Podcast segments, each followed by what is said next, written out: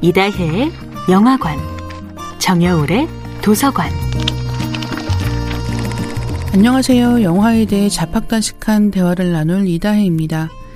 이다혜의 영화관에서 이번 주에 이야기하는 영화는 데이비드 핀처 감독이 연출하고 로자먼드 파이크, 벤 애플렉이 출연한 2014년 영화 나를 찾아줘입니다. 나를 찾아줘를 연출한 데이비드 핀처 감독은 충격적인 엔딩 장면을 연출하는데 일가견이 있습니다.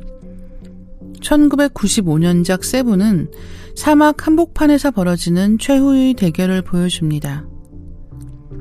브래드 피트가 연기하는 밀스는 범인을 무릎 꿇린 상태에서 충격적인 말을 듣습니다. 저 멀리에서 밀스의 동료 형사는 밀스에게 온 배달 박스를 대신 열어보고는 경악합니다. 그 안에 무엇이 들었는지 카메라는 보여주지 않지만 범인이 자기 입으로 말합니다.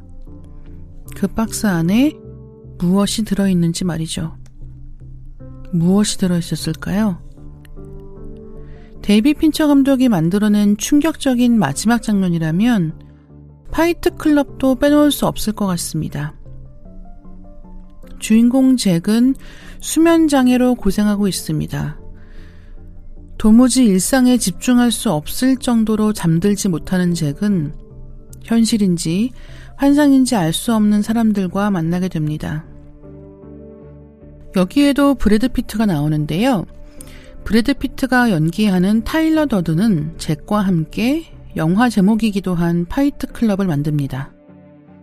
그리고 이 모임은 점점 이상한 방향으로 확장성을 갖더니 엄청난 양의 폭탄을 여러 고층 건물에 설치하는 데 이릅니다.